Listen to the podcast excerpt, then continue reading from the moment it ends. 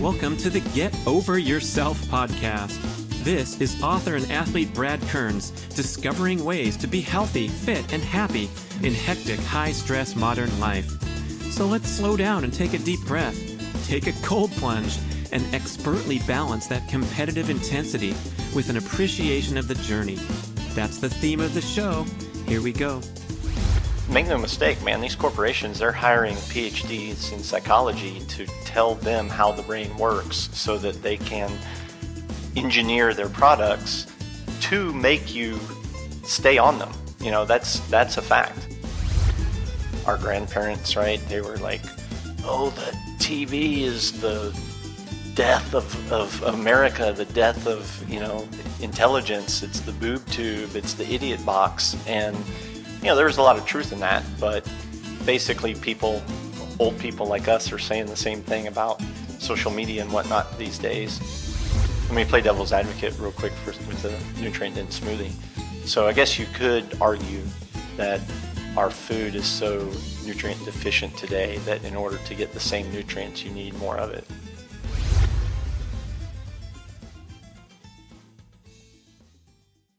This is Brad. I want to tell you about my life changing acquisition of a personal home use sauna. I have a six by six barrel sauna in my backyard, ready made heat therapy, a fabulous unit from almost heaven. Check out their website. You can very affordably order your own sauna for installation in your backyard or garage and have a sauna experience, the fabulous health benefits accruing from exposure to hot temperatures, get that sweat going. These are beautiful traditional dry barrel saunas where you splash the water on the rocks, go in there and relax. It's become a social centerpiece at my home, people traveling from far and wide to come check out the barrel sauna, turn the dial or set the timer and walk in to 200 degrees in the Caribbean seas. For some reason, people like to come to the sauna more than my cold tub. Go figure. Check out almostheaven.com and their beautiful natural wood designs, and pretty soon, surprisingly affordable, you will be in the home sauna business. Ladies and gentlemen, I present to you Dude Spellings. Yes, his name is Dude, and he's an extremely cool dude, and also a absolute treasure trove of knowledge information, insights, commentary on all manner of ancestral living topics, athletic peak performance topics. Dude resides in the cool town of Austin, Texas, and he was there before it became cool. He was born and raised there, still lives there, is a primal health coach there, but this recording happened in Sacramento when he came out to participate in the speed golf tournament. I told you this guy was cool. He's a speed golfer and he came out to do my tournament. We sat down and had a wonderful discussion. You can also watch it on YouTube. And oh my gosh, we cover all kinds of topics going from this to that, to sleep, to diet, to exercise, to EMF concerns, to parenting, child rearing, the debate between how much personal freedom kids are allowed to have, and then back into deep fitness, health, biohacking, all the stuff that he's super interested in and up on the research, helping his clients out there in Austin and remotely. You're going to love this guy. It's a really interesting conversation. And oh my gosh, wait till you hear about his amazing athletic achievement and personal experimentation to the absolute limits of ketogenic endurance performance. He did a double crossing of the Grand Canyon.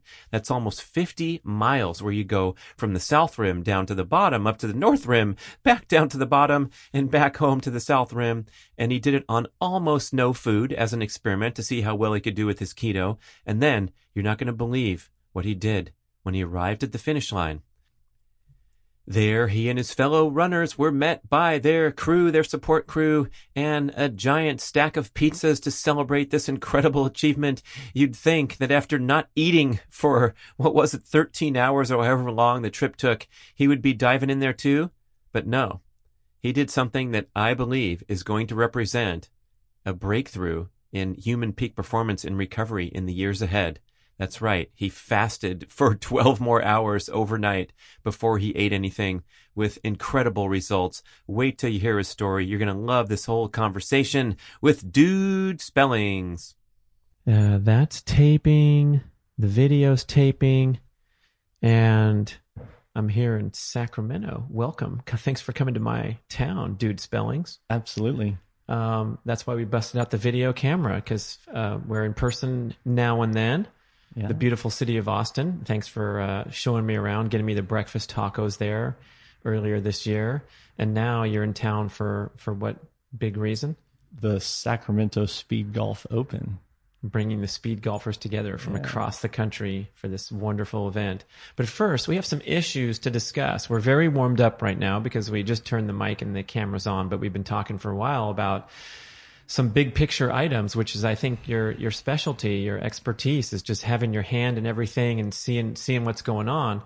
And one thing that occurs to me is like we're, we're living and breathing this stuff every single day you and i right? We're in the business you're a coach i've been you know in the in the health scene and and, and before that an athlete forever. So my life was about health optimization and keeping up on all the latest greatest of diet training methods uh, getting more sleep. And then uh, surrounding us our loved one friends and family and even ourselves in our own lives there's so many challenges to doing what's right and what's believed to be the healthiest, believed to be now, who knows what 10 years from now will bring.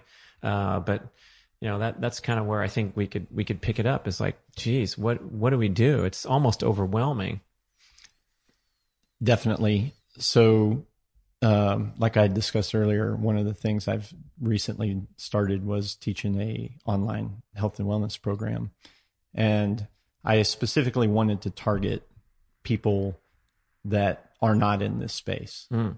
And it's definitely easy to get inside the bubble. It's like once you uh, have whatever awakening that you have that leads you to this lifestyle, you're everybody listens to the same podcasts and watches the same uh, videos on YouTube and reads the same books and it's easy to be just kind of stay in this bubble where we're all exposed to the same information, the same people and whatnot. And I've always thought because uh, I was definitely not in that bubble, uh, that I always thought that I really like my passion is to bring this information to people who would not otherwise be exposed to it. Um, and mostly people like I was, which is, you know, the lifetime office worker, doing the right thing, holding down your office job, supporting your family. Uh, and, you know, it's so easy to get caught up in uh, trying to live the American dream and support your family that you you lose sight of the fact that you have lost your health and that you uh, can't bend over anymore or you can't squat down anymore or your uh, eyesight is failing or you you know all the myriad multiple things that happen when you're basically a human zoo animal inside a an office um, for 80% of the time or whatever yeah that's a pretty common one is the the sacrifice required just to make a living and get on the road and commute and, and sit in a uh, a typical office environment is a huge compromise to health. And then I think, you know, there's compelling argument that if you put the time and energy and the investment into uh, eating healthier, getting some exercise, doing some uh, uh, stretching and breathing in the morning before you head off to work, you know, taking this these more chunks of time, you're going to have more energy and be more productive. But it's so difficult to you know, kind of embrace that and put it into action because you're tired, fried, and burnt out, and all you want to do when you get home is crash on the couch, watch your Netflix, hit the pint of Ben and Jerry's, and so it's like this vicious cycle it, downward. It's the Matrix. It's the Matrix, right? So no, this is how I refer to it. It's like you are literally plugged into the Matrix when you are um, stuck in this that cycle where you mindlessly uh, go to work, um, you do your job all day under artificial light and staring at a s- screen. You never see the real environment, which is sunshine and outdoors.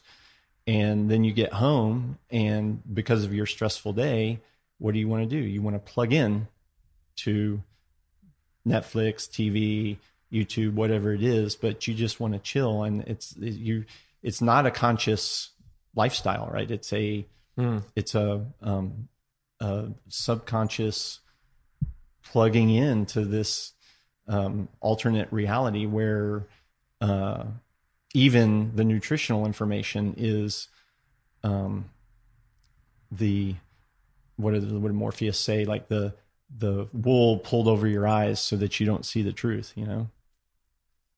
Well, there's so many uh, addictive properties to the things we do, including the food reward system.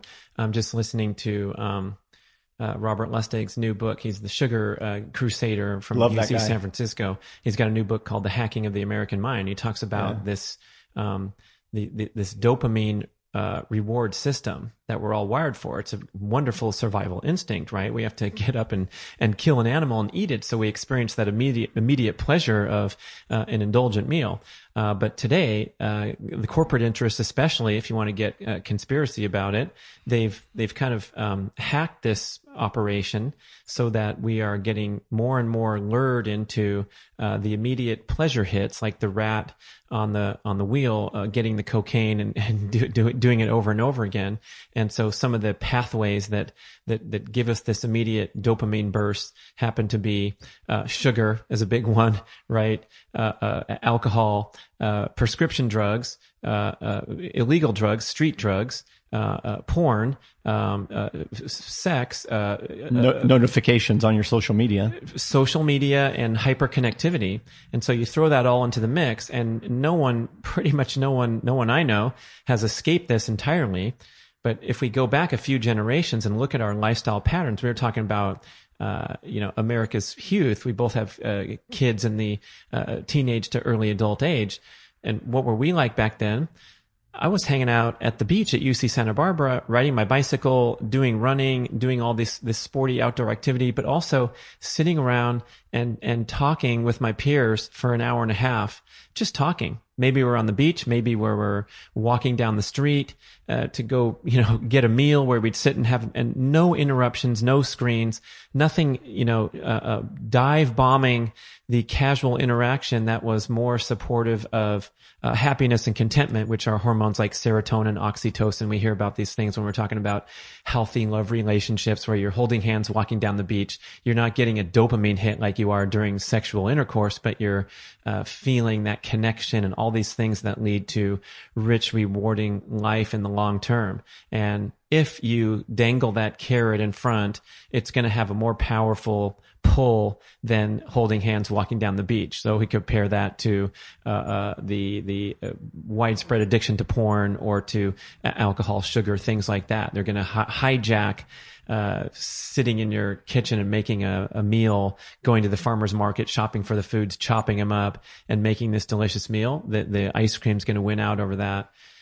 And wow, now we're, um, you know, we're we're victims of our own physiology and the incredible skill that the corporate interests have to the social media is a great example. It's like these apps are designed to lure you in and cause you to spend more time than you originally wanted to. And these are very brilliant people behind the scenes doing the assorted mechanisms that keep you uh, basically addicted. Oh, they're they're these make no mistake, man. These corporations they're hiring PhDs in psychology to tell them how the brain works, so that they can engineer their products to make you stay on them. You know, that's that's a fact. Um, man, so much um, content and just awesome information. What you just said.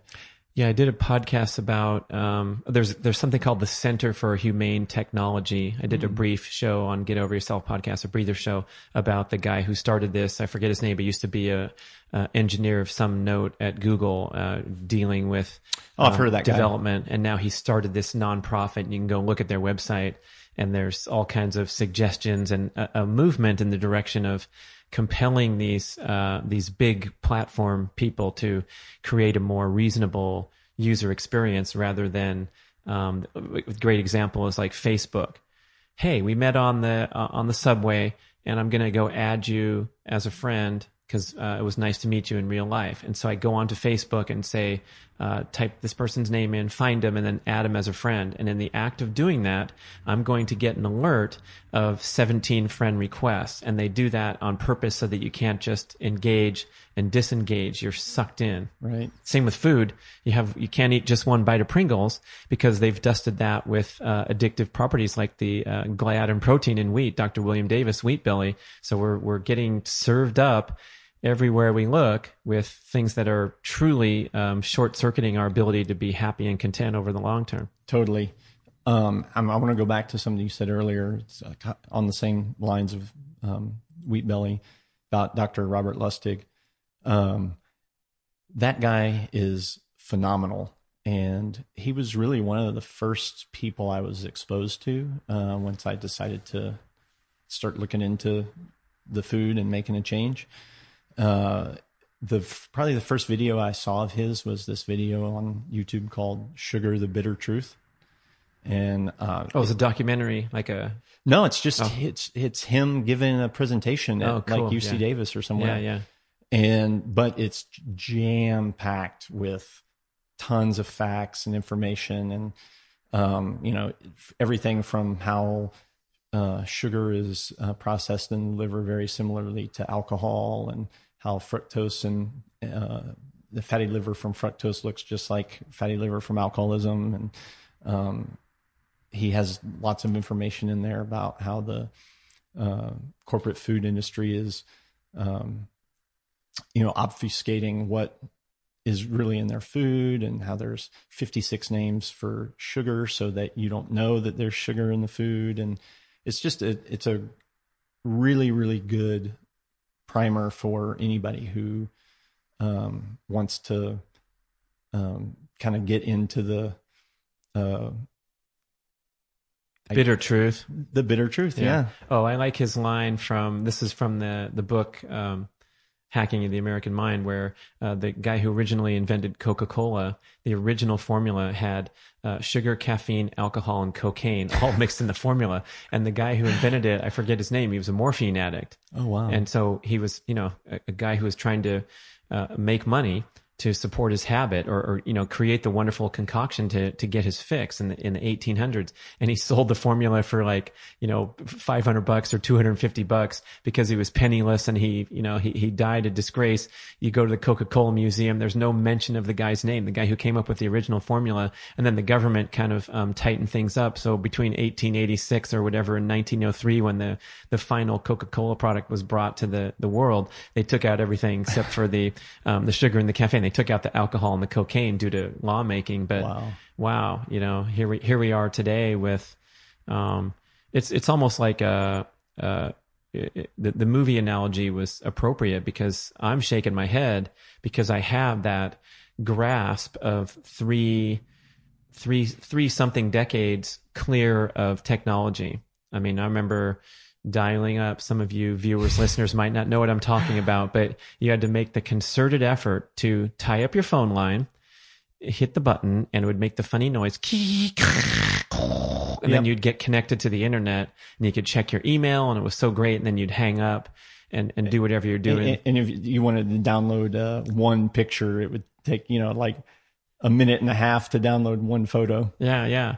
Uh, but it, you know, and I've been writing books all this time, before and after, right? And so today, like, I can do a great job gathering research in an extremely rapid amount of time and put together concise thoughts and pull anything I need to and anything I've ever heard or thought about. I can type it into my Evernote program if I took a note about it at some point in my life or type it into Google and find it and lock in and have this great experience of putting together the best content we've ever had a chance to but I also have my email inbox open and am pulled over there for some reason during the day when I'm supposed to be focusing or pulled over into an article that I'm looking up.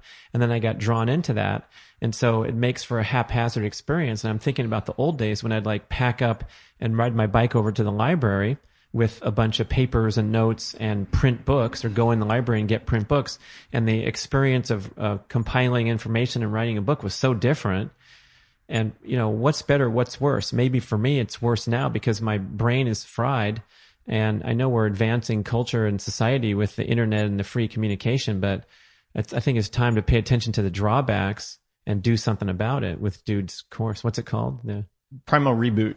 Primal Reboot. And you're kind of targeting like coworkers in an office environment because you work with people in, in a real setting. It's not like a, it's not like a health company. It's a technology operation. So you're Right. dealing with real life people every day fighting the battle, huh? Yep.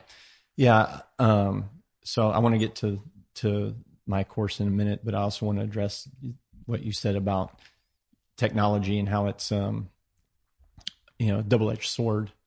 And I think this has always been the case. You know, if you look back at our grandparents, right? They were like, "Oh, the TV is the death of of America, the death of you know intelligence. It's the boob tube, it's the idiot box, and you know there's a lot of truth in that. But um, basically, people, old people like us, are saying the same thing about social media and whatnot these days. And the truth is, is that all technology throughout human history has a double edged sword, right? I mean, just like the rest of everything in life.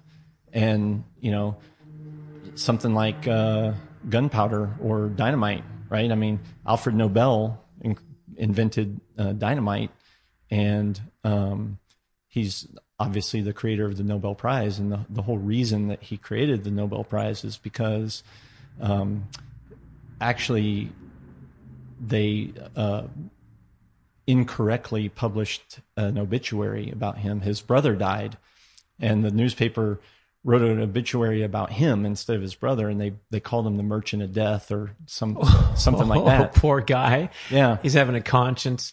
He opens up the paper. Oh my. yeah, and and I mean this, you know, he was fabulously wealthy because dynamite's so um, you know useful, and um, and interestingly enough, um, Alfred Nobel's father uh, invented the landmine, right? So like these these people are, you know, they have this legacy of. It's definitely a Explosive devices. Well, a double edged sword, right? I mean, Yeah. you know, you could argue that the landmine is one of the most evil inventions ever, or you could ar- argue that it has, you know, allowed small countries to protect themselves from invaders, or you know, like everything's a double edged sword, which is my point. And and uh, you know, something as useful as dynamite, yes, you know, millions of people died, but you know, there's no way you could have built the Panama Canal or um, Hoover Dam unless you had these tools. And so today, uh, you know, we're kind of faced with this similar choices where we need to, um, and just like anything in life, uh, being conscious about how we use the tools is what's going to uh, be the most beneficial for us. So, in general, generally speaking, what would what would you do as a parent when you're armed with all this information, wisdom, perspective, and you have kids coming of age in the digital age? And I found myself uh, fighting these battles with my kids. They're now uh, adults uh, and out of the house, right? But um, I realized that the excessive screen use and the presentation of unhealthy, nutrient deficient, toxic foods were two things that were, you know, breaking my heart on a daily basis. And so that I, I had to get in their face and fight this battle. But you can't really control it at a level. So if parents are listening, if you have, if you have kids ages zero to seven, start to uh, loosen your uh, uh, belt buckle a little bit because right now you have almost total control over whatever. And then you're going to get seven to 14. And then you're going to get 14 to 21. So it's interesting looking back. Like, I don't know. Do you have any, um, insights of what works and what doesn't work? Certainly, I'm no parental expert. What works really well is lecturing for Yeah, oh, long, yeah. long duration lectures. I learned as a soccer coach, we, we had multiple coaches. We had this, you know, really uh, enthusiastic team of the traveling soccer team. We wanted to take it to the next level from the recreation team and they had tryouts and pick these kids who were really into it, you know, and then we'd have these practices where I'd see something and I'd want to address the team at the break, right? And then so would the other coach want to address the team about something else. And then the third coach would want to, you know, put in a rah rah at the end or whatever. And I realized like there, if, if I had a stopwatch, it would have been nice in my hand because there's like a 40 second window of attention span for a 13 year old youth uh, in the middle of a athletic uh, practice and that's all you got. That's your chance. And if Yeah. you keep talking after that you totally lose them. And I, I assume it's probably the same in the household when you're trying to pick your spots there. Yeah, I mean, I think like anything, you know, the the what what you always hear from the experts is, you know, model the behavior that you want your children to emulate. okay that's a good one yeah Um, and you know, it's tall order, it's tough. Um, Yeah, I mean, Yeah. it shouldn't shouldn't be that tough if you're a parent. It's like freaking do it, man. I mean, and if you're not, oh my gosh, I remember like when when our kids were you know coming into the age where you know there's there's marijuana on high school campuses now. Surprise, surprise. And if you're if you're having fun at parties and engaging in this or that thing that you don't want your kid to do, I mean, I'm like, forget it. I mean, come on, give me a break yeah, definitely true. even if they're not there, these things kind of ooze back into the, like kids are so smart and so perceptive and they can see right through someone who says do as I say, not as I do, you know. So let's bring this back and make it really real. Um, so the hardest place for for that for me is the phone. Oh, right? yeah. So uh, when our kids were young, um, my ex-wife wanted to get them phones as soon as they were in middle school, basically, and I thought that was a little bit too young, but. Then you got the double-edged sword where oh well we can put this app on it and they can track it and They'll so be safe. when they walk to school we can see where they are and they can we can see if they you know took a detour on the way home from school and you know all this stuff and you can This man was offering me candy on, Yeah. on 37th Street. Yeah, exactly. Um, but even even just very very practical terms, you Yeah. know, um, like Fair point. if yeah. you want to text your child and tell them, "Hey, I'm going to be 30 minutes late picking you up," it's very convenient. But one thing I noticed is is that you know it's really hard for me to dole out uh, advice on you know the social media when I'm on social media, you know, and again, it's it's got its pluses, it's got its minuses. Um, but one one area where I would say I might have had a modicum of success with my kids is with um, some of the lifestyle stuff like diet and um, circadian biology. My 16 year old goes to bed early. I think a lot of that is the function of her being fairly introverted and um, just being in touch with how tired she is. Um, you know, teenagers tend to sleep a lot, and she's instead of um, deciding to sleep in super late, which she does a lot, but during the week when she knows she's got to get up early for school, she she likes to go to bed early. Um, and then, like I mentioned to you earlier, she's also, you know, the, of course, the teenagers they don't like to admit that I know anything that they don't know or that I have uh, any kind of um, knowledge that might be correct.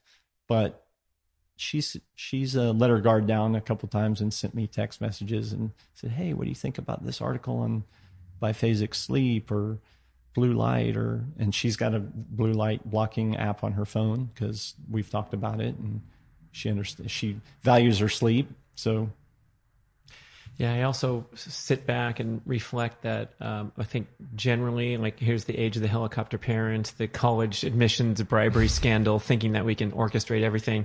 And my insight is that we probably have less influence than we think we do across the board.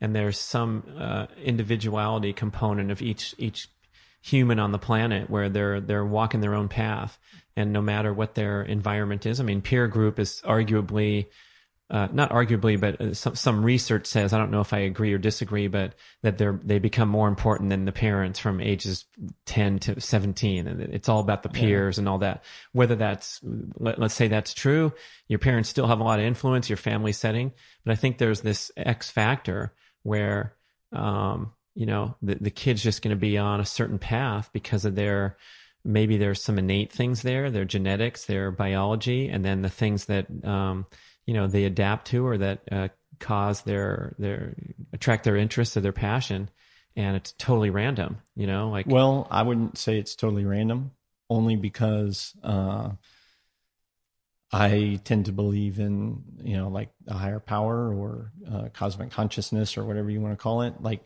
you know, you hear this um, phrase that um, people say all the time everyone has their cross to bear, right? And it's true.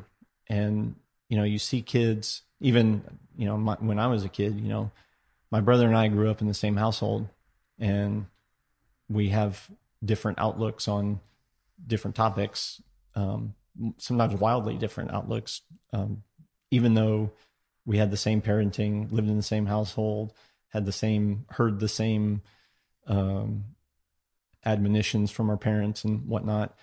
And I think that part of the hero's journey, right, is you um, awake enough to realize that you have this programming from your childhood and that you took away certain things and that um, when you become an adult you get to decide if you want to keep those things or not.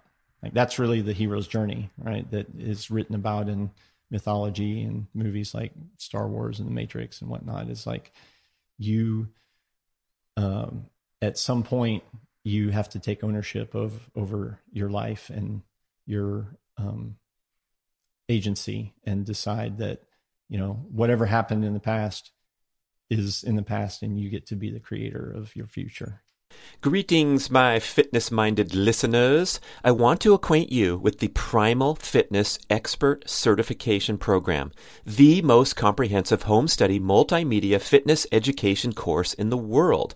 If you want to enhance your personal knowledge of all aspects of leading a healthy, active, fit lifestyle, this total immersion course will be life changing. I'm the lead instructor and author of the course, and we have 14 chapters of extensive written content with over 100 accompanying videos covering topics such as general everyday movement, including micro workouts and dynamic workstation tips, the full experience of gym based strength training in all the different modalities, a complete presentation on all aspects of sprinting, both running and low impact options, an assortment of high intensity interval training and high intensity repeat training strategies, a detailed education on the principles and practical application of aerobic endurance training, and extensive commentary, the most you will find in any publication, on all aspects and symptoms of overtraining and burnout.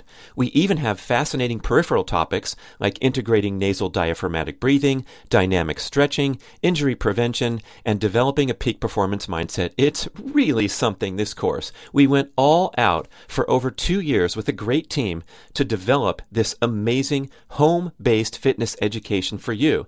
And you get one on one expert email support and private Facebook group connection throughout your studies to ensure that you absorb everything optimally and you pass your series of exams and get certified. So go to Primal Health slash Brad to enjoy a very special limited time. And I'm not kidding. This is big time discount just for you.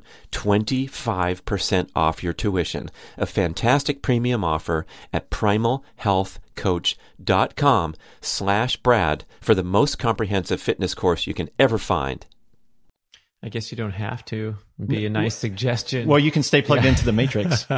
yeah. Well, I mean, uh, Bruce Lipton, Biology of Belief, the incredible insight that I can't stop thinking about that um, science validates this idea that 95 to 99% of the time we're operating from our subconscious, and that consists of these uh, programming that in, in many ways flawed, flawed childhood programming from ages zero to six. That's when we're an open book, a sponge, and we absorb all these messages right.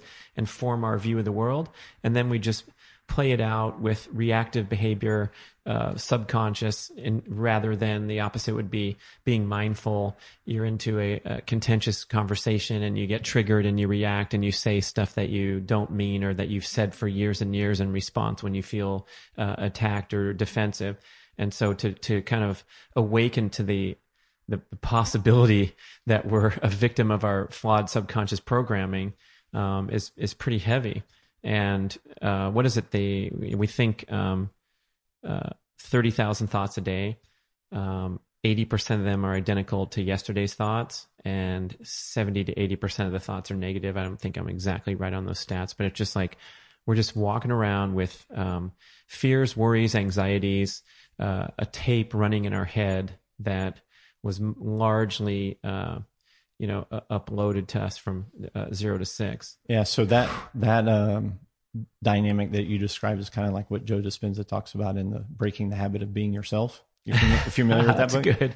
Oh man. So basically, the gist is like exactly what you said. You know, um, you have these constant thoughts every day, and those thoughts create your reality. And what you thought yesterday is uh, reinforces what you're going to think today. And so, if you want to break the habit of whatever cycle is happening in your life that you want to change, you got to change those thoughts.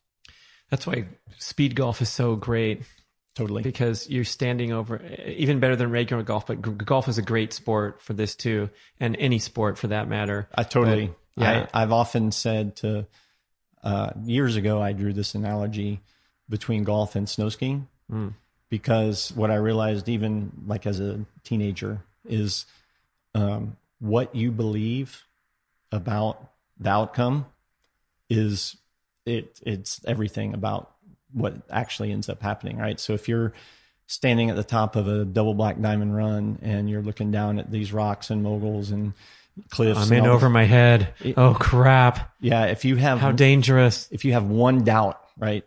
Oh, can I, will I be able to ski this? You're done, right? You have to be standing at the top looking at the, what's in front of you going, I got this. And that it makes all the difference. Same with the golf shot, you know, like uh, we were saying earlier, when you come up to a shot and you're, uh, you know, you, you're playing slow golf and you got all this time to second guess yourself and introduce doubt and all that stuff.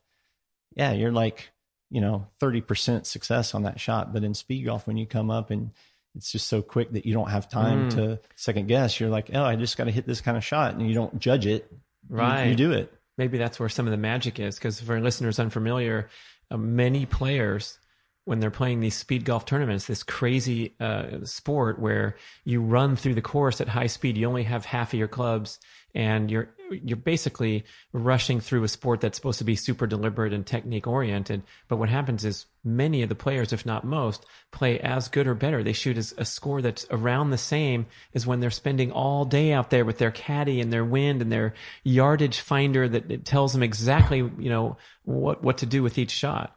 And it's almost unexplainable except for you just made a nice attempt where you're just out of your um you know you're out of that uh, over analytical mind where you're subject to all the negative thoughts and beliefs that you've that you've stored in there And you don't give yourself time to judge yourself. I wonder how that would work, like in the uh, in the workplace setting where you just speak whatever's on your mind. Well, I, and- I well, I think there you you got to be real careful not to do what you were talking about earlier about um, you know being reactive rather than responsive, right? You got because so much of that flawed programming is so ingrained that that you know you're triggered, right? And you just say you get defensive and say whatever you know whatever the that's not true or you know whatever it is instead of reflecting and deciding that instead of uh, taking the uh, reflexive um, response that you're you've been programmed with, that you're going to be more thoughtful about it and and respond with something maybe that's more productive or yeah, and make for a nicer, more respectful workplace, and building that equity on your team so that everybody respects each other and their their voice feels heard. Uh, but I'm also thinking about, uh, I think it was Ben Franklin or some other people that would make a practice of. Uh, inviting their enemies or their rivals to join them in sort of a, a cabinet like setting or, or a, a trusted group of advisors. And I know some of the leading uh, business uh, legends of modern times would do the same thing. They'd bring in a contrarian and want to hear from that person. And I think if you can rise up to this level where, let's say, your lifelong uh, buddies that are going to tell you the straight scoop without that filter that's so common and I guess so important in day to day life when you're engaging in all these different levels. And uh, boy, I think there's a lot of value to that. I remember my uh, uh, my former training partner Weaver. He's uh, the late Don Weaver. He was a great uh, a- amateur triathlete, trained with him for many years, and he had no filter on his mouth. A lot of people thought he was a jerk, didn't like training with him because he was such a pop off and he'd make arrogant comments or whatever. But if you get to know him and get through that kind of uh, uh, you know, tough guy exterior, he would give you um, the straight scoop. And I remember him kind of, uh, you know, telling me that um, I wasn't as good as I used to be, that I was falling off. And it was the hardest thing to hear because most people are giving me kind, express, uh, supportive comments. Sure. You can do it. Oh, it sounds like you had an encouraging race where, yeah, I had a good swim, uh, but a crappy bike and a decent run. So if I can put those pieces together, now I'd tell this lie in my mind rather than seeing it for what it was, which was I'm at the end of my career. I'm getting slower. I'm getting my ass kicked and I'm on my way out. I had my, I've already reached my peak. But if someone else tells it to you, that has a really a, a, strong impact, a stronger impact than 50 people patting you on the back and supporting you. Because maybe 37 of those people have a different thought that they're too afraid to say to you or don't want to hurt your feelings don't want to hurt your yeah. feelings and i think now you know we're both in like life transition phase from uh, you know departing from uh, long marriages and moving on into the next phase of life and to get through these kind of things you require that kind of support rather than the fakey fakey everything's okay and we're going to go out and talk about uh, the UT uh, hook 'em horns and if they're are they going to No, win this- some more. Oh, that's that's the white rainbows. Go Hawaii. They have a pretty good football team. There's the horns. Yeah, but I mean, you can fill up, especially today. I think you can fill up your entire brain all the way up to the top, your entire day, just dealing with nonsense bullshit that doesn't really. All it does is is pass the time rather than get deep. Totally. Have you read um, the Four Agreements? Sure. Yeah. Yeah. So what what uh, what you just Have I read it? I live it every day. oh excellent. Well, what you what you just Be uh, impeccable with your word. yes. Always what- do your best. Don't thi- take things personally and don't make assumptions in out of out of out of correct order but yeah but point is what you just said uh, reminded me like those are two the two flip sides of the coin are um, be impeccable with your word Mm. right? So like like your friend say what you mean right? And tell right. the truth. But then the flip side if you're the one receiving it don't take it personally.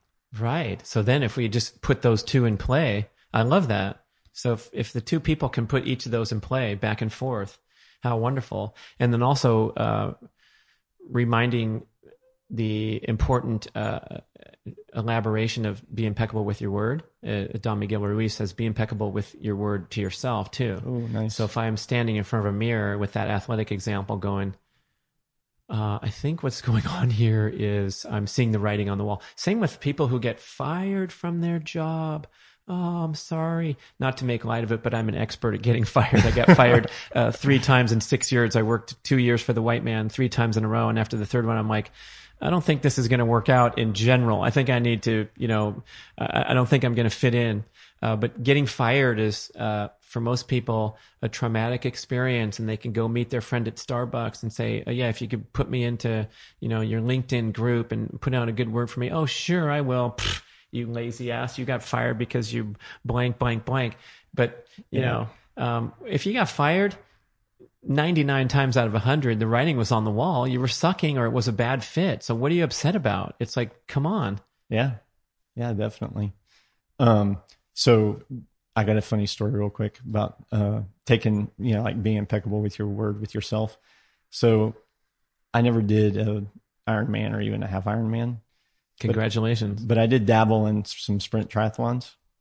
And I don't know. CapTex Tri uh. I, I did that one. yeah that's Um, crazy stuff out there in austin i announced that one year Oh wow. there's so many i mean how many thousands of people do that it's one of the biggest races in the world it's insane I don't know, but yeah um the bike racks go for like three quarters of a mile seriously Oh, yeah wow. it's crazy yeah okay go ahead Oh, I never wrecked, so at least I got that going for me.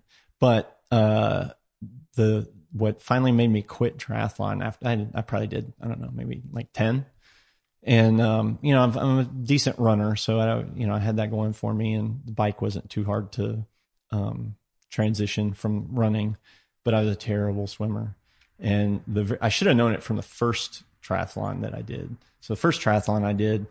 I had this coworker and she did them and she was like, "Oh yeah, you should do this. You're a runner. This would be, be great." You know. So I go to this triathlon and she's in it. And at the time, I was in the um, elite age group, right? The whatever 18 to 35 or whatever. So we went first, and then the 18 to 35 women went after us. they they were going to start, you know, like seven minutes after us or whatever to give us time to get out of the water. And when I got out of the water, the women had already already caught up to me, right? Uh-huh. So I should have known that about then. But fast forward to like ten um, triathlons later, I'm talking to this guy. This one was in Albany, Oregon. I was t- talking to this guy beforehand, and and um, the guy happened to have one arm, right? So he um, noticed it, and I'm like, wow, that's pretty cool. You know, you can compete in these things with one arm, blah blah blah. He also beat you in the swim. He also beat me in the swim. So I'm getting out of the water, and I see this guy about 50 yards in front of me, and I'm like, all right, one arm man beats me in the swim.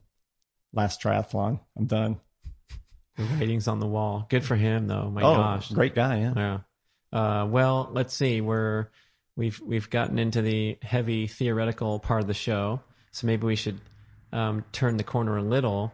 And I think what you're good at is helping people, including me. You're like the the encyclopedic resource for all the thing that's going on, and then dive in there, extract something, and share the message. So maybe we should give the listener viewer some uh, helpful practical tips of high impact things that they can do that maybe they might not be looking at right now. And I know we've been talking a lot about this. Um, well, we've been talking a lot about the EMF thing, the EMF scare. I'm kind of freaked out about it because of the lack of full understanding of the you know potential negative impact, and then the uh, the blue light uh, really seems like it's taking off and getting widely accepted and embraced as a problem that we can do something about so easily. Mm-hmm. And if you think of something else that goes in that same list, like um, what the estrogenic compounds in the environment is now something that's on my on my checklist to Yeah. to worry about. Oof.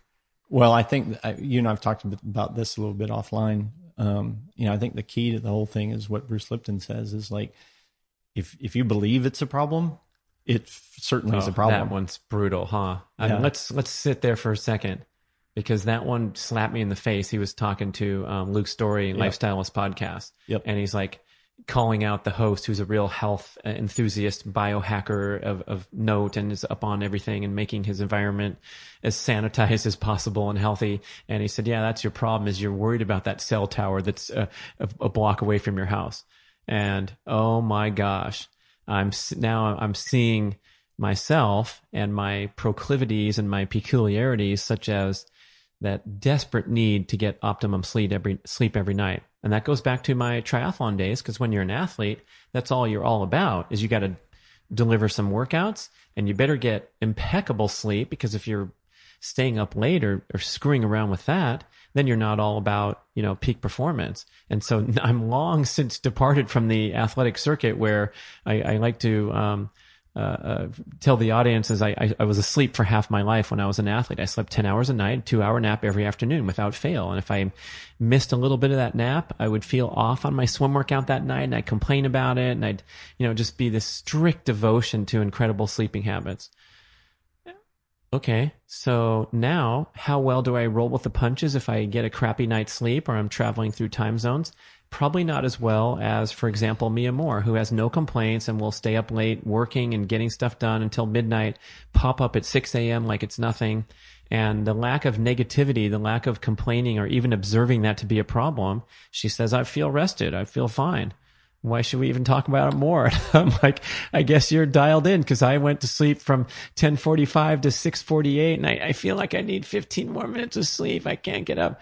Hey man, help me out. Help me out. Well, I think there's a lot to believing that uh, you know you're getting enough, or that, um, and part of that is just being in touch with your body, right? I mean, if if you are if you are in fact in touch with your body and you feel like you need more sleep, well, maybe you do, but and then the flip side of that also is something that um, Logan Schwartz told me when I first started getting into all this stuff. He was telling me, you know, oh yeah, you need to change your diet, you need to take cold showers, you need to, you know, all this stuff, right? And like every day was a new thing on the list that I need to be doing. And you know, he was like, "How much sleep are you getting?" Right? I'm like, "Oh yeah, I, I only need five or six hours. I'm good." And he's like, "No, no, no, no, no. You need you need a lot more sleep than that." And I'm like, "No, I feel great. I, I feel fine." And he's Really? like, Wow. He's like, "No, you think you feel great. You don't. You don't even know what great is because you Oh, haven't okay. experienced it. Okay. Right? So m- maybe there's some truth to that, and and we and like we started the show with, humans have a great propensity to fool ourselves if you want to. But at the same time, um, yeah, I mean, I think you can. Um, I think I'll, I'll it, so in, in Mia Moore example, particularly, if you are doing something in life that you love, that energizes you, that you want and crave to stay up late to, you know, finish because it, it's your passion and you just love it. Um, maybe you're getting, you know, you're energizing yourself in a way that um, is so helpful that maybe you don't need as much sleep. Um, by the same token, you know, I have a lot of friends who are yogis, you know, yoga teachers, and um, they are big into meditation, right? And I know of several people that get up at four o'clock in the morning to meditate because four o'clock in the morning is supposed to coincide with the time that your pineal gland makes the most melatonin so that you can get into the most deep meditative state Wow. while you have the most mel- melatonin. And um, there's actually research to show that when you are meditating in this state with high melatonin, because you got up at four o'clock in the morning because you're so devoted, that the rejuvenation and um, you know rebuilding that happens in your body is actually greater than it is when you're asleep. Wow. Yeah. I started talking to one of my friends who who's a Kundalini yoga teacher about this and and you know because I'm I'm coming from the same place you are. I'm like, she's telling me that she gets you know that she stays up till eleven o'clock at night doing all this you know um, family stuff and whatnot, preparing for the next day, and then she gets up at four o'clock in the morning. I'm like, you need more sleep than that. You know, I'm worried about you. You you know you got to get up and and see the sunrise and you got to go to bed early and you know all the stuff that we teach in primal philosophy and she started citing some of this research and and I looked it up and that's the case Wow, it reminds me. I was uh, talking to Mark Sisson the other day. He was doing about to do a podcast with Dave Asprey, uh, bulletproof guy who's the positioning himself as the ultimate biohacker and spending hundreds of thousands of dollars testing all the latest greatest things and inventing things and touting this one day and touting that next day and everything's driven toward uh, you know optimizing longevity and health and peak performance. But everything's quantified and measured and there's machinery involved and high expensive equipment and tracking. You know we're so into in the in the progressive health scene the tracking of your blood values or your macronutrients and of course your training and your workout performance. And then uh, Sisson's coming into it from more and more o- over time uh, just the non-quantified self he calls himself and mm-hmm. everything's based on hey do i wake up in the morning and do i feel okay? And so if you think about back to that sleep example and wherever your beliefs lie you know do, do you feel great or not and what can you do about that? And if you have negative energy in your life and toxic relationship dynamics and things that are interfering with your ability to get a restful restorative night's sleep or maybe wussy self-limiting beliefs are one of the things on the list that's kind of in your way of just going with the flow and and you know attacking the day for for all that you can uh, enjoy and experience and and be in a giving position for for the planet. So um, I think we can do it without the wires and the plugins and the Oh, yeah. charting and the graphing.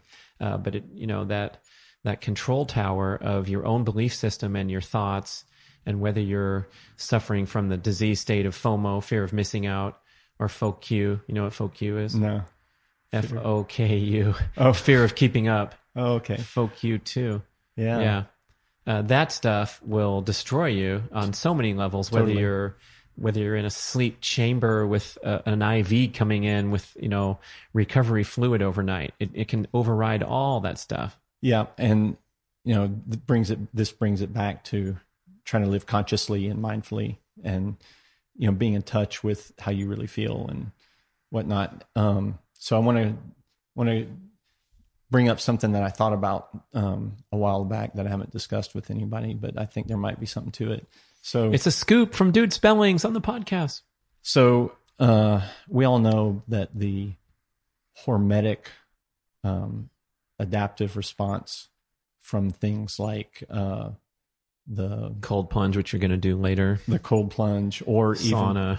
or even the phytates in plants or Uh-huh. whatever, right? A lot of these um, um, hormetic stressors um, provide just enough um, stress that it actually makes us stronger. And that's really how the human organism works, right? Is we are, if we're challenged just enough, we get stronger, right? If you're challenged too much, you get crushed. And so I had this thought about the EMFs.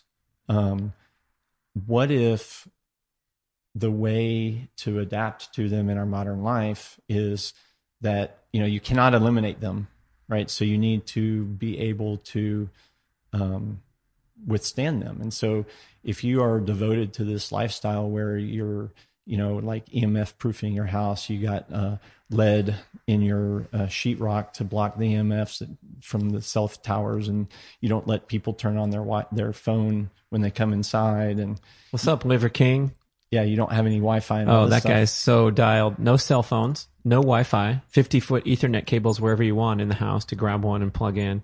Um, sleeping on the floor, and then every light bulb is that beautiful orange hue. That's just the calming, he's, he's the boss man. dialed in. Yeah, But my thought was, you know, if you are, if you have no exposure, then maybe you're not getting a hormetic response that you need to, to be able to adapt to the modern world. Like maybe you'd be better off. you'd be more sensitive when you get on that jet, Right. And you're fried from from a two-hour flight.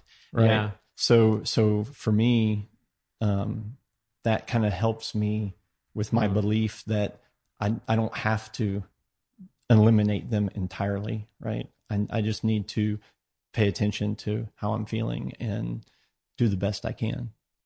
What do you think about applying that uh, example of the hormetic stressor to diet with the, uh, the the carnivore premise that the only reason we're we're eating plants is that well they were survival foods they're not necessary for human survival now and in fact that we're getting these um, these brief stressors but they're not brief because we're having plants all the time and having plant based diet thinking that's the healthiest how do you how do you line that up? It's a pretty radical notion, but it's it's very compelling to think about. I, I think there's something to it. And I don't think if you really ponder it, I don't think it's that radical, right? So if you let's take the the famous Mark Sisson primal big ass salad, right?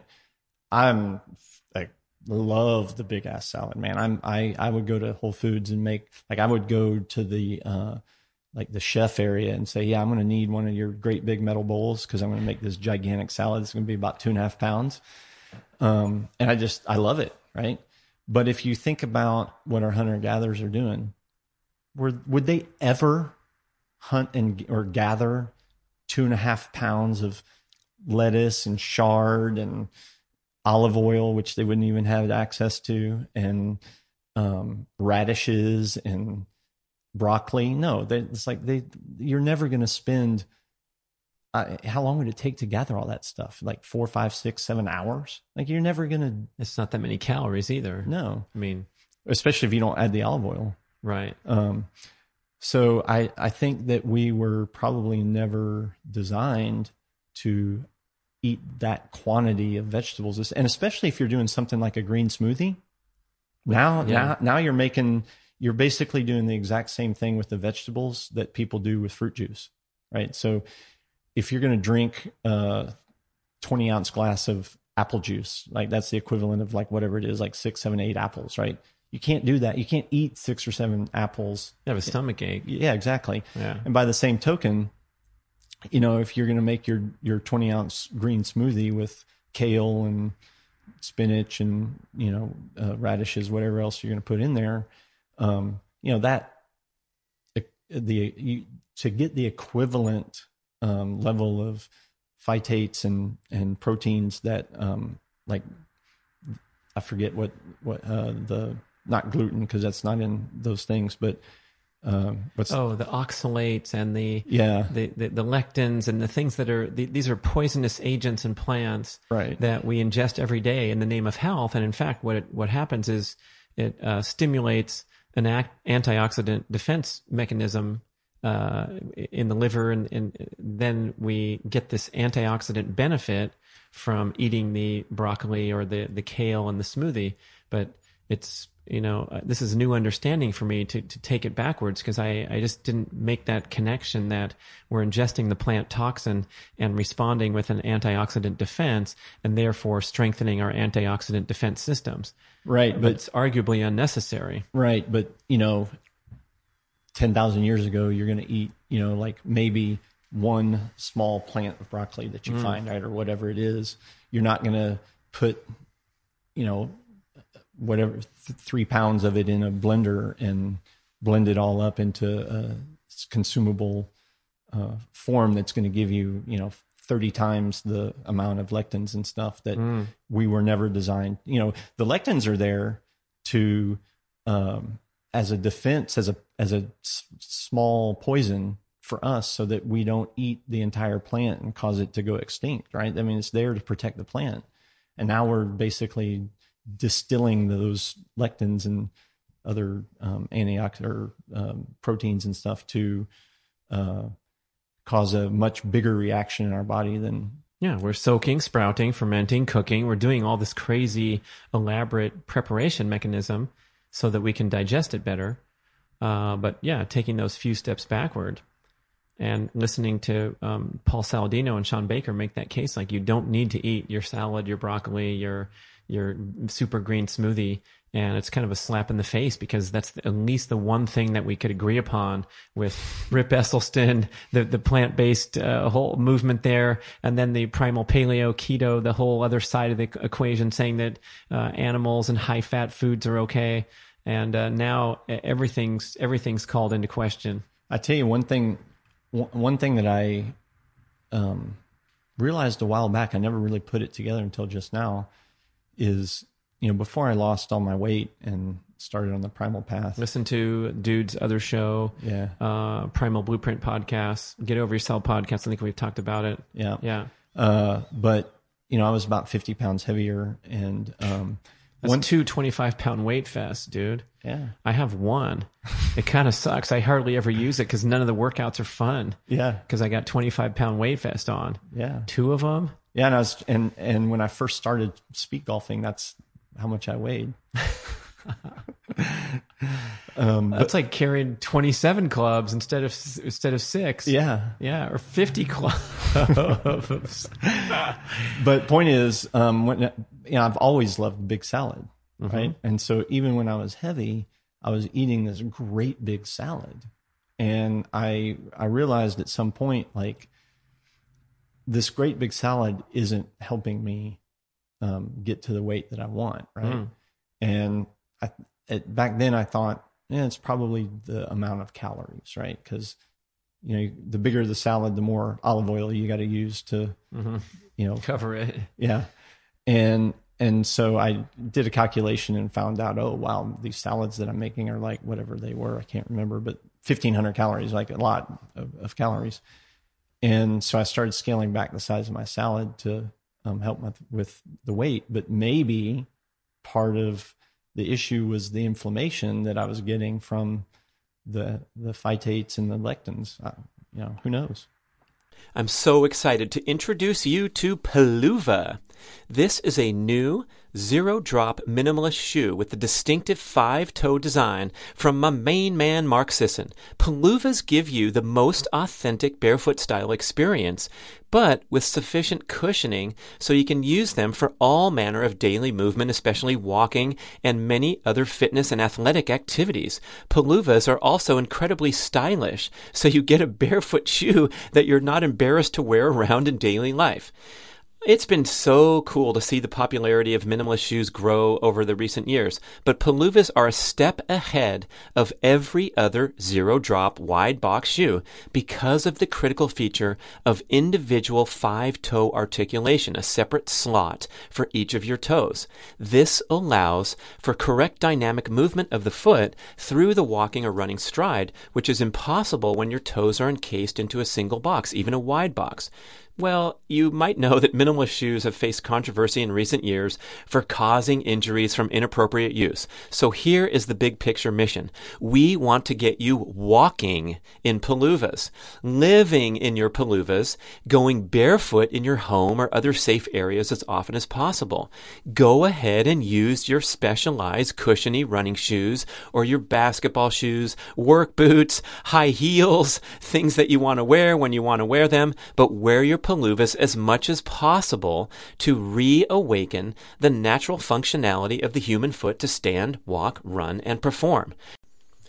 Do you want to try a pair? I'm certain that when you put them on and walk around, you are going to quickly realize that these are the most comfortable, natural shoes that you've ever worn. They are designed to feel like you're, quote, walking barefoot on a putting green please visit peluva.com. That's P E L U V A and use the code Brad Podcast and get 10% off your first pair.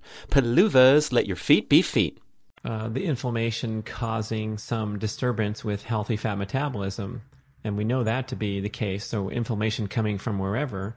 And if the hormetic stressors are beyond that healthy balance point and increasing too much. And I've never really heard anyone present it just the way you did. I think that was interesting that it's the quantity that could be causing the big problem, such as the uh, the, the nutrient dense smoothie, as demonstrated by Rhonda Patrick with a million videos on YouTube where she's jamming this stuff into the blender. And I never realized you could blend everything up and then jam more stuff in. I was like, I'm not as smart as her. And I'm like, wow, you know, she stuffed the entire giant blender full of raw kale and then blended it up and now it's down. And now you can put a whole bunch of raw chard in there and a tomato and an apple and a carrot.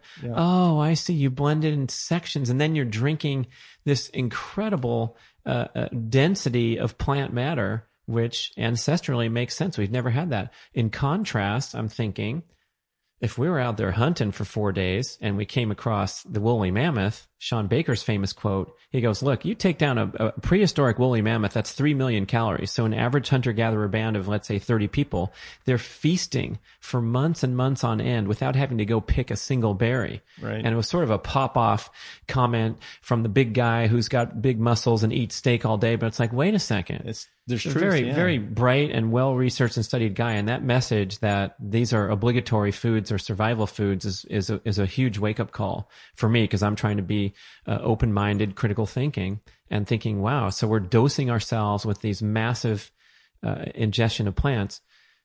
Tough to reconcile ancestrally. However, I didn't even finish my sentence. Like, what, you go and kill the mammoth, or if you were to find a, a nest of eggs and you're hungry, you're going to eat eight of those or whatever until you're until you're passed out on the ground because it's a matter of life or death. So Right. we know that we've gorged on animal foods to the extreme, especially um, heading into winter hibernation time. That that's why we're so good at storing body fat is because we need that storage mechanism. Yeah. So let so let's uh let me play devil's advocate real quick for with the the um, nutrient dense smoothie.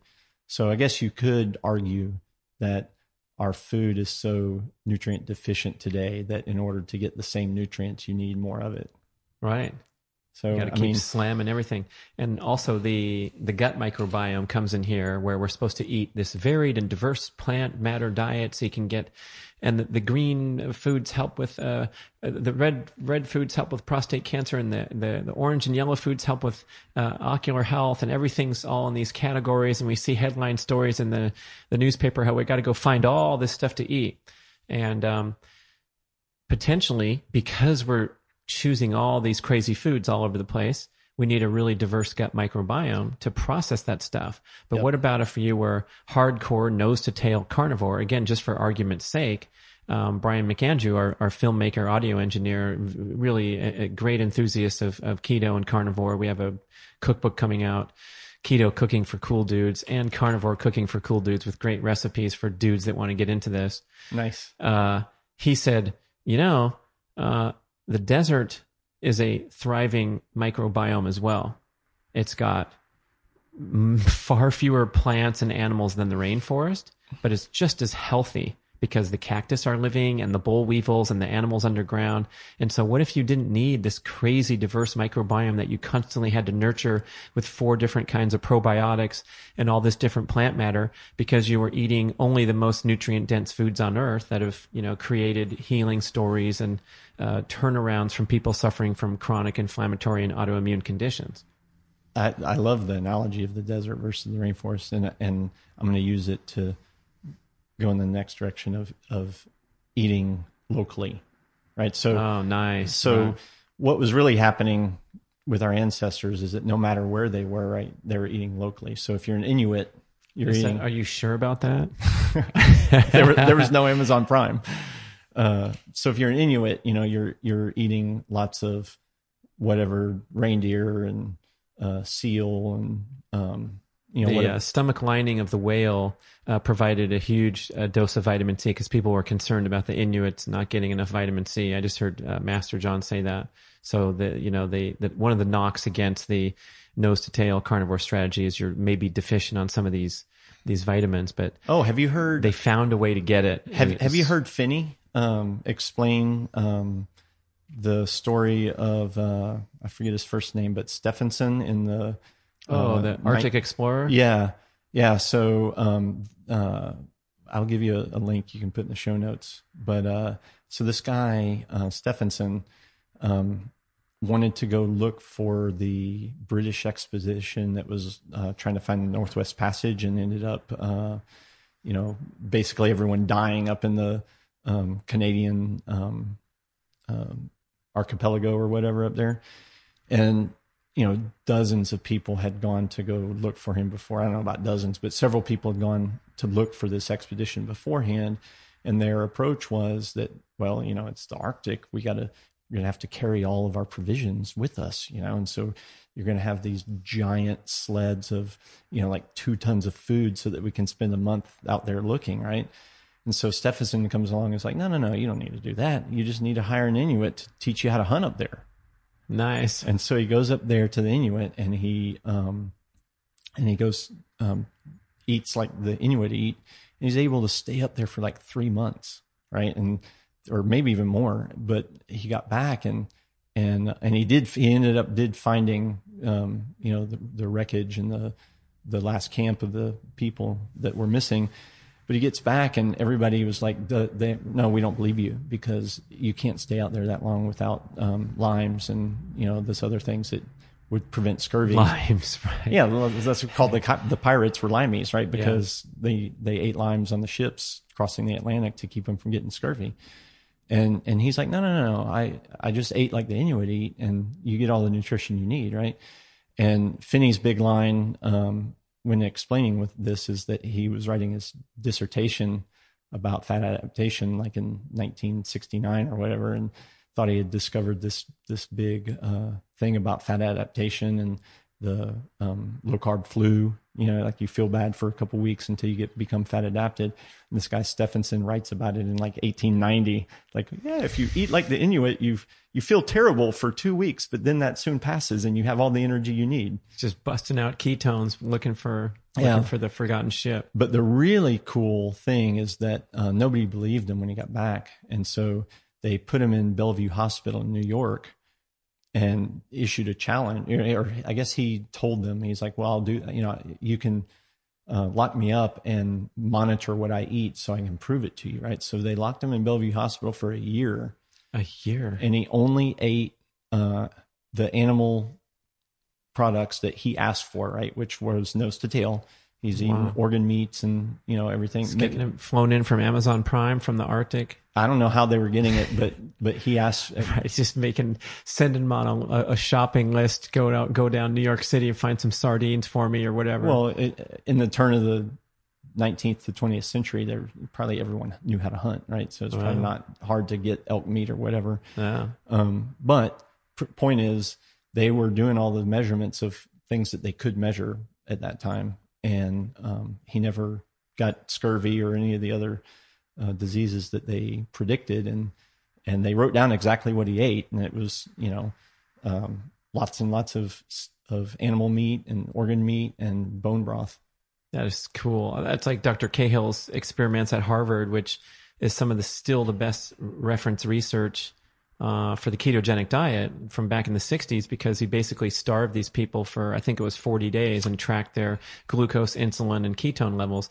And like you can't do that today because uh, you know no one no one would comply. But um, you go back go back into the annals and find this great research about what's possible. Is is he the guy that um, uh, you know got these people in ketosis and starved them to the point uh, well and gave them uh, blood glucose lowering uh, meds while they're in ketosis. Have you heard about this? Uh, I'm not sure if that was the same guy, but I, ra- I ran across this. I can't remember what video it was. I'll have to look it up and send it to you. But um, they they wanted, to, and of course, just like the experiment that you mentioned, you couldn't do this today. This was you know back in the 50s or 60s before. it had, probably was then. It's Dr. George Cahill at Harvard. Yeah. um, but they they gave these they put people on a ketogenic diet, and then they gave them medicine to lower their blood sugar to 30, to see how low they could get it before it started inducing,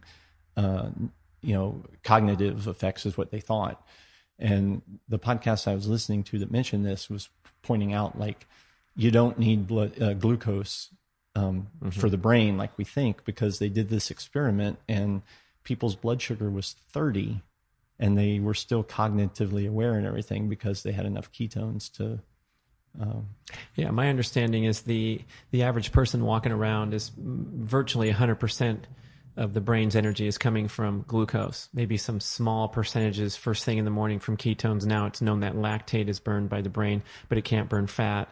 So you're basically entirely reliant on glucose, and that's why your blood sugar fluctuations are so uh, sensitive in the brain, and you you conk out so easily if you miss a single meal if you're a Yeah. carb dependent. And then uh, I understand that a really hardcore ketogenic eater can transition all the way over to a maximum adaptation of like two thirds ketones and one third glucose. So and, if- and all the glucose can be provided by gluconeogenesis. Right. So like the brain burns about 150 grams of well of glucose per day, glucose and or ketones. So if you get two thirds keto adapted, you're left with um, only 50 grams a day that you need in uh, a carbohydrate. And even a strict ketogenic eater is probably going to have trickling in somewhere around 50 grams a day, uh, maybe 20 or 30. And then of course you can make up that and, and then some with gluconeogenesis. So that's Like the, they proved in the faster study where they Right. got the day after these Yeah, guys they were- were they were three hours. reloaded. Yeah. incredible. Right. So, summarize that quickly.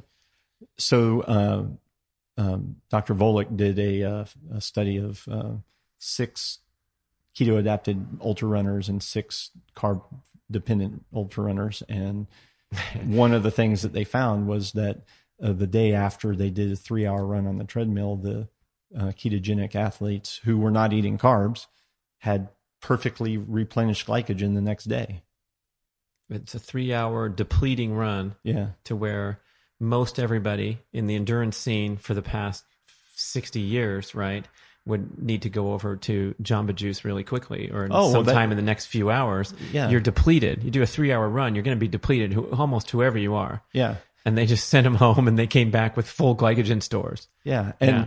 and you know, this was the dogma that I heard and I'm sure you heard too, is like, you know, oh, well, after your run, even a workout, right? If you did a two hour workout, you have to go eat pasta and um, sweet potatoes and, you know, all this carb heavy stuff to replenish your glycogen so that you can get up the next day and be ready to hammer it again. Yeah, we called it the window of opportunity. Oh, I mean, yeah. I used to sell The nutritional supplements. Yeah, and that was uh, in the in the hour following the workout. That's when your uh, your muscles are most uh, receptive to glycogen reloading, and then it kind of shuts off. Arguably, maybe the stress response is kicking in. If you're carb dependent, you don't get food. So it's not super healthy. And those of you listening who listen, this is your first podcast you've ever listened to in this sort of topic. And then you're going to go start fasting and, and doing workouts and not eating after like Dude Spellings after he climbed out of the Grand Canyon. Um, you're probably going to go right over into uh, fight or flight and start making glucose from lean muscle tissue or whatever and have a, a net adverse impact because you're increasing the stress impact of the workout because you're not fat adapted. Yeah, this is where all of the studies that say that uh, glucose or carbs are the best fuel. This is the mistake that they make, right? Is they grab people off the street who, Mm. like you were saying, can't go a couple hours without refilling on carbs, and um, they do this, you know, study to test what fuel is better, and they, the study lasts for a week. And you know, the we know now, like what I just said with Stefansson, you know, oh, it takes two or three weeks to overcome this feel this feeling of uh, lethargy. Um, yeah, if you do the tests, the study under those conditions, yes, the people who are dependent on carbs because they can't burn fat are going to perform poorly in your study. Right. And all the exercise physiology studies where they take these subjects that uh, are untrained or maybe moderately fit, a lot of times they're college students because those dudes are always up for a study. And then they slam them with six weeks of high intensity training. They're going to get more fit than someone who's uh, jogging and doing low intensity stuff because it's a short term observation. And so we've been told that these exhaustive workouts that form the foundation of many fitness programs that are super popular today, like spinning. I worked for two years for the company that uh, delivered spinning to the world, the Johnny G, the first indoor exercise program. And we were trying to convince people to slow down and just go to class and enjoy the music and do some breathing and have a low stress workout because the, the fitness scene wants loud music, kick ass, super motivated, intense instructors getting you to push it hard and sprint to the finish like you're in the Tour de France and then come back and do it again the next day and the next day. And you're going to get fitter for a short period of time. It's like throwing the spaghetti on the fridge and anything that sticks is going to help. And then you're going to, you know, destroy yourself predictably Long if term. your exercise program is too stressful. Yeah. But a study can be uh, organized by well-meaning, highly trained scientists uh, to deliver a result that doesn't uh, apply well when you put it in the context of real life. Yeah, another thing to consider too with a study like that, where it's college students, is you know, now that you and I are a little older, you can appreciate Anything like- works for a college student. if you're tw- right. if you're 20 doesn't matter what workout you do it's gonna you're gonna get results Yeah. Have you heard of this uh, Carol Fit bike? C A R O L. Um, it's called for cardiovascular optimized logic, and it's a a smart exercise bicycle uh, powered by artificial intelligence, and it learns your fitness level and applies this amount of resistance to get you to sprint at just the right amount to get this uh, uh, maximum intensity workout in a short time. So they're they're touting this eight minute workout oh wow where you warm up a few minutes, you sprint all out for 20 seconds, you recover a little bit, you do another sprint for 20 seconds, cool down, and you're done. And this type of protocol uh, has shown, with a lot of great respected research for years and years, some of it's old, that you can get in shape really quickly without that downside risk of those exhaustive, prolonged workouts because you're delivering that maximum intensity effort, which has such a profound impact on metabolism for hours and hours afterward. You're basically turbocharging fat burning, you're getting the adaptive hormones into the bloodstream, and then because you're only doing two sprints and the workout's not that long, you get off and go about your day and you're not in that exhausted, fatigue, depleted state. That's such a common problem for the average fitness enthusiast. yeah and if you think about it um, that fitness profile kind of fits what our ancestors would have been doing, would have been doing with hunting right they're not you know they're either going to be tracking an animal over many hours Walking around, walking moving, moving, moving at a comfortable pace. Yeah. because because they're smart enough to know that they can't outrun a gazelle, Mm-hmm. right? So the only you have to do, what is that type of hunting called? Uh, persistence hunting. yeah. persistence hunting, yeah. Yeah, they get use their brain basically. Or um, you're going to be hunting something like a um, pheasant. Uh, Rocky was hunting the chicken, right? The, yeah, where yeah. you're going to be sprinting for 20 seconds to catch it.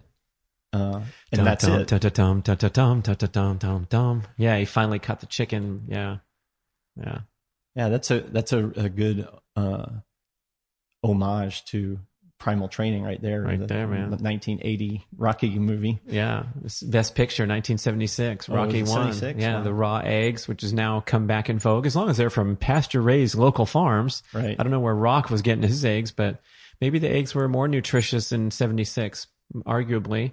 Maybe he's getting I know them from the chickens he was, was. chasing. Yeah, exactly. Forcing them to lay an egg. Oh, dude, we got into a lot of great stuff. Yeah, yeah Um, definitely. We'll do another show about the blue light and getting deep into that. And I've I've connected with some interesting uh, interview subjects, people that are touting the um, you know the EMF and the blue light and getting yourself uh, protected from technology. But that one liner, probably the most important thing to say about it is do the best you can. Don't worry about it too much. Yeah. So when we come back and we want to talk about this on another podcast, um, I can get into uh, what I hear uh, Jack Kruse has done at his uh, longevity farm, which you know he's obsessed with uh, eliminating the the non-native EMF, and uh, I have I know somebody that went down there and uh, you know took note of exactly what he did to and his little compound down there to mitigate the EMF. Wow. For, there's trendsetters out there. And then for the rest of us living busy, ordinary life, why don't you give me like a, um, a top five of life changing health habits that are doable and easy to, to throw down right away after listening to the show? All right. Uh, no, pro- no processed or packaged food. That's super easy. Uh, well, I say it's super easy, but It's, it's a Simple- it's, simple, it's a, not easy. It's a direct suggestion, right? There's no nuance there. yeah. Yeah.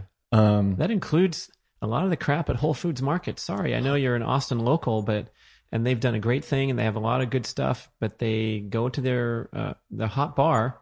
And there's canola oil in two thirds of the stuff. at least two thirds. Yeah. I, I don't feel like you have a lot of pull in Austin anymore. No. What is this? you, you you grew up there. You saw everything come in, the the skyscrapers and all that. Uh, but but do you know why um, there's a good segment of uh, diet nutrition experts, food manufacturers that think canola oil is still okay when you have other people, Dr. Cate Shanahan comes to mind, and many other experts saying that these oxidized industrial oils are probably the worst thing you can consume on the planet. Well, I think the the gist of it is that it's a uh, polyunsaturated fat as opposed to a saturated fat, and there's so many people out there still demonizing saturated fat. But I did want to note that John Mackey, the founder and CEO of of Whole Foods, has a book called The Whole Foods Diet, and in his book it says to avoid canola oil. Yeah, and I actually um, John, if you're watching the show, Get with um, it, buddy. We love you, man. If he's overall net positive for the planet by 100%. launching that market and getting it all over, uh, all over America, but come, come straight, brother. Yeah, Yeah. I, I, I, as far as I can tell, you know, it's it's about cost because it probably is so much cheaper. I understand that's true in the restaurants, and I've I've you know been at the finer restaurants and saying, "Is this olive oil that you're bringing me?" Oh, it's a blend. Let me go back and ask, and they come back, it's a blend of olive and canola. What the heck? I mean, the olive oil's cheap enough at Costco. So here, here's a, here's another tip. We're we're we're getting derailed from our top five. Right. So no no processed foods. Number one. yeah, uh, and on that note, if you're trying to avoid canola, you really have to go deep um, with your efforts here. So on, like you were saying, you know, you go to a fine restaurant and they are serving a olive oil canola blend. You know, I asked, I went to a restaurant one time and asked for o- olive oil and vinegar to for my salad, and they bring me the little, you know, thing with the, the glass containers, and the oil is like as yellow as these microphones, and I'm like, uh, that's not olive oil, and they're like, oh no, no, it says on the package it's olive oil, and I'm like, okay, bring me the package, please. And so they go bring out this jug, you know, like a two gallon jug, industrial size, and it says olive oil blend, Oh mercy. right? And so then you look at the back and where it has the ingredients, and it's like olive oil, canola oil, and I tell them this is not olive oil. I mean, how can you even fault them? I mean, there's a busy, hardworking food 100%. orderer, person, waitress, and they're they're messing with you right on the label. Yeah, and they yeah, and they go and they probably go back to the um, stock shelf and they look and it says olive oil. Done, good. Right? I, I consume Paul Newman's red wine and olive oil dressing for years and years. My favorite. and it has canola. Yeah, and it's on on the back. Not even. It says uh, there's there's olive oil in it, but there's also it says um, uh, And or and or. Yeah. And I'm like, what could the and or mean except that they're going to the commodity brokers, like on trading places, and buying whatever's on special. Literally, they're just buying whatever shit they can get for that production run were they going to write and or on the label? Yep. Yeah. All right. So back to our top five. So number one, avoid processed foods. Number two, uh, go to bed early enough to get restful sleep. And along with that, I would say uh, adjust your environment to to help you get restful sleep. Right. So make your bedroom dark, get the electronics out of your bedroom, keep your house cool. Um, Oh man, my chili pad! I just got it. I got to put a plug in. It's incredible. really? Yeah, if you've had, never heard of chili pad, look it up. And it's a uh, thing you apply right to your mattress. You put the sheet over it, uh, but cold water runs through, and you can actually program uh, both sides of the bed. So you and your partner, if you sleep at a different temperature, which is so common, you can program when it'll start to cool off. So you want to get into a cold bed because lower body temperature facilitates good sleep. And then in the morning, you can program the temperature to rise, so you get your butt out of bed. Oh, nice. It's pretty interesting. That yeah. is cool. Yeah. Um, so real, um, So you had to go to sleep at a good time. well, real, real quick um, counter opinion there. So It's a plug-in device. Oh no. no, uh, so the reason that the that or the marketing behind the the chili pad is that your body temperature should be lower when you're going to sleep, and I would say if you're that that should happen naturally Right. and if your body temperature isn't if you need this artificial device to make your body temperature lower maybe you might want to look at thyroid function or something that um why isn't your body temperature going lower on Yeah. its own Have you been blasting your eyeballs with too much artificial light so that you still think it's daytime? or that yeah, Yeah. Yeah. so um all of that for the sleep and then i would say number three um get sun exposure especially early morning sun exposure because we know that the light from the sun the full spectrum light not the indoor light is um, what resets our hormones and creates a proper hormone cascade that is going to really serve you for the entire day and set set the uh, health for your entire body for the whole day. Uh, that includes uh, a a glass window of a car or a house is no not good enough. Correct. You have to get straight eyeballs. You got me stopping wearing sunglasses. You bastard. I think about you every day. And when I get to finally get to squinty point, I, I put them on. But eh, dude said, Hey, don't, don't wear sunglasses because you want to absorb that nice strong light source during the day and counter that with the nice dark sleeping period. Yeah, I should um, follow up with that with a, a comment that I recently made on one of the primal Facebook groups. Somebody was asking the same question and mentioned that they had blue eyes, which you also have. And I would I put a, a caveat in there that you know if your ancestry gave you blue eyes, then you're Northern European, where there was not really bright direct sun. So if you have blue eyes and you live in a southern latitude, maybe Florida, Southern California, Arizona, or South Texas, um, Don't play Speedgolf when it's 99 degrees out. Oh, okay. that too, that too. But um, don't uh, you know the dose makes the poison, right? So Right. so you need if you live in one of those southern areas where uh, and you have blue eyes, you need some natural sunlight exposure on your eyes, but don't overdo it and um, get to the point where you're uh, putting yourself at risk for uh, some negative effects Mhm. from the sun. Good. Yeah. Um, so two. no, that's we got Oh, that's three. we got processed Sunlight, food, sleep, sleep, sunlight, uh, exercise. I would say, you know, uh, get adequate um, exercise, not too much, not too little. Um, and you'd probably be surprised how little you need to actually um, stay fit and um, ready for most adult lives. Oh, I mean this this Carol bike is targeted at uh, the novice as as well as fitness enthusiast, but people scoff at that comment that you can get a great workout in eight minutes, perhaps better than your crazy forty minute sweat session on a different kind of bike that's become popular in, in an exercise class setting.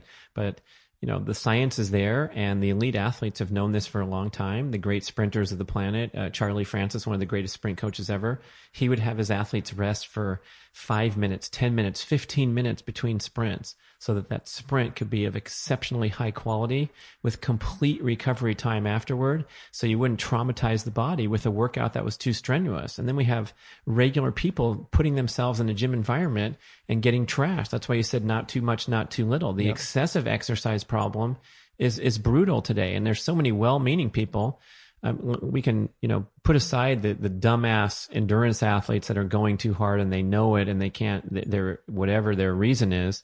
All right you know go go have yourself a nice life. But that that uh that positive energy person that signs up for a gym class trying to get fit and healthy and gets brutalized by by the system by the conventional uh, approach that's heartbreaking to me. Yeah, and then I would also add that there's a um, that that mindset creates a barrier to entry because people think, oh, well, I can't keep up with the um, CrossFit guy that's got an eight pack and um, can bench press 350 pounds and do six uh, handstand push ups and you know all this stuff. So what's the point of me going over there if I can't do all that stuff? And the reality is, is like if you are if you are that person that's stuck in the matrix and you're not really doing anything and you're you're barely making your life work with your 90 minute commute each way and mm.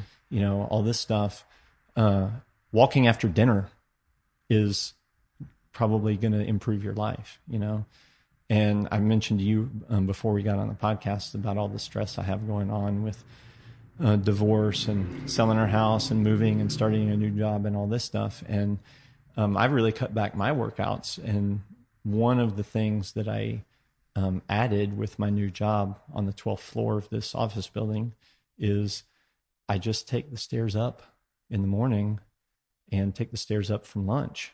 And you know what? It's better than nothing.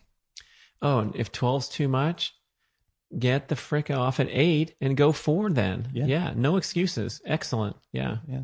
Um, and you know, for me, having you know, I ran the Grand Canyon in May, and I was doing a lot of training up to then, and it was really kind of a stretch for me since my divorce kind of started happening before then. You know, it was a a stressor to maintain the workout I needed to, in order to cross the Grand Canyon, 50 miles and 20,000 vertical feet um, with no food. With no food. Uh, this dude, unbelievable. But What's, I mean, there's a whole show on that. So go listen to the show. I, I think it might have been titled uh, something about crossing Grand Canyon, but just yeah. quickly, you did the double crossing about 50 miles? 49 miles on my yeah, watch so yeah. south rim down to the bottom up to north rim down to the bottom up to south rim. And then at the finish you and your group had a stack of pizzas there for everyone to celebrate but you were doing this experiment yeah. to do it fasted. So tell me like how that all went down. Well um, just to be clear i did end up needing some gels at mile 38 when i start, started up the, the south rim. Shame on you lad. Yeah um, so you had a few couple gels, a couple had, hundred calories or something. Yeah, I had four gels. So, so your first ingestion of calories during the day, besides whatever uh, aminos or something that in, inconsequential. Yeah, I was taking um, electrolytes and beef liver from the liver, from the Liver King. oh my gosh, ancestral supplements plug. Right. Yeah. Um, and just real quick on that, the reason that I did that was that I theorized that like this is what my whole experiment was about during the race and then the other one after the race that you mentioned. But during or it wasn't even a race just the event. But during the event my hypothesis was that because we're fat adapted um, you know maybe what we run out of isn't fuel but it's the micronutrients. Hmm. right? And so my whole plan was just to like double up super dose on micronutrients, including sodium, potassium, and magnesium for the electrolytes, and then um, beef liver, since it's the most nutrient dense food on the planet for everything else. And it worked worked really well. Um, and then I, you know, if it, if the last twelve miles had been flat, I would not have needed um, any uh, supplementary carbs. If the last twelve miles had been fl- flat or my fat adaptation had been better.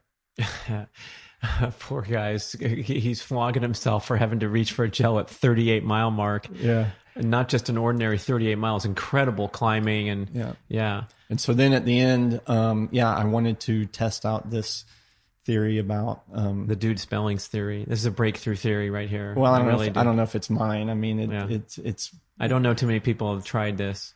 So uh, instead of um, you know going quickly for the carb reload and and the celebration meal, I wanted to fast to see if um, it would reduce inflammation and improve recovery afterwards. And uh, I think it did. I I had done a rim to rim to rim 13 years prior when I was younger, and um, you know. I, we don't remember how painful things were. That's why you have more than one baby but why, why women have you know to agree to have to go through childbirth again. But as I recall, I think I was less sore the second time around. 13 years older. Yeah, and 13 Yeah, years older. Incredible. Uh, I, I do think it's a, a revolutionary idea that's possibly going to take hold in the future with the Olympic and the professional athletes because we know it's undisputed that you're the, the greatest anti-inflammatory diet known to mankind is fasting. And the least oxidative stress comes when you're not eating. Uh, Art De Vany has said it for years. We're, we're most human when we don't eat. Uh, we open up, uh, Jack Kruse called it, uh, we access uh, ancient uh, regenerative pathways or something like that when we're in a fasted state. And that's when we get rid of the damaged, dysfunctional cellular material. We do our cleanup job. And of course, what else do you need to do besides that? After an extreme athletic event like that is to repair, regenerate, moderate inflammation. But we're slamming pizzas and Yeah. root, root beer floats and hot fudge sundae because we have that free pass to restock glycogen, which we don't need to now because the faster study proved. Right. And the other thing I would throw in there is is um, when you so one of the big arguments from guys like Sachin Panda, um, Doctor Sachin Panda, who does a lot of the circadian uh, timing with meals uh, research, where he's you know his big thing is that the time that you eat is more important than what you eat because it um, contributes to setting your circadian clock. And one of the things he says is that when you eat late at night, your body is spending that energy digesting your food while you're asleep rather than doing the work of re- rejuvenation and repair that's supposed to take place while you're sleeping. So if you finish the Grand Canyon at nine o'clock at night and you want to go to bed, you want your body to be doing that rejuvenation and repair that you so desperately needed after that um, effort rather than digesting the pizza. Okay, you're forewarned now. Go go try that at home, or don't try it at home. Either one, but Yeah. get get highly fat adapted first. Absolutely, yeah. Um, and I'll I'll throw in before I mention my fifth thing that we'll finally get to. Uh, I want to throw in one more thing about fat adaptation um, and stress and whatnot. So, like I mentioned briefly, you know, the last nine months of my life has been pretty stressful, and I um, a lot of things have changed. So my routines have changed and and whatnot, and I haven't um, adhered to the fasting schedule that I typically do. I um, still doing daily intermittent fasting over over minimum twelve hours, um, usually probably more like fourteen or sixteen. But I was doing a sort of bi-weekly, every two weeks, 20, 24 to forty eight hour fast. And with all the stress I had going on, that kind of went by the wayside. But I recently um, thought, you know, I haven't done that in a few months. I should I should reintroduce that. And I thought, you know, I wonder if I'm going to have trouble since I haven't done it in a while. Maybe I'm not as fat adapted as I was, but I did 36 hours after probably like a three month hiatus, and it was still just as easy as it was before. Wow. Yeah. So number five, um, I would say is uh, mindfulness and um, and just a, a real effort to live consciously. And I would throw in there breathing, which you know, if you are aware of your breath, you're going to be aware of um, a lot more than just your breath. Instant change in your body chemistry when you start Mhm. uh, commencing deep diaphragmatic breathing. Yeah, even so for me during the day, what that looks like is remembering to breathe through my nose. right? Because it's so easy to get in a meeting or get into a frantic state because you got a deadline and st- just subconsciously kind of revert back to like the stressful um, habits that you used to have where you, oh, I need more oxygen. You know, like none of this is conscious, but um, I've definitely noticed myself in front of the computer mouth breathing because I've got this deadline in an hour and I, I'm got more work than I can do in an hour. So, eat that clean food. Get some sun exposure. Get, sleep was next. Yeah. Then get some sun exposure. Yeah. Hand in hand. Number four, get some exercise. Get off on the early elevator stop. Yeah. Why don't you? And number five, mindfulness, consciousness, conscious. Oh living. yeah, I forgot. Dude, spellings rocking it. Thank you so much for listening, watching on YouTube.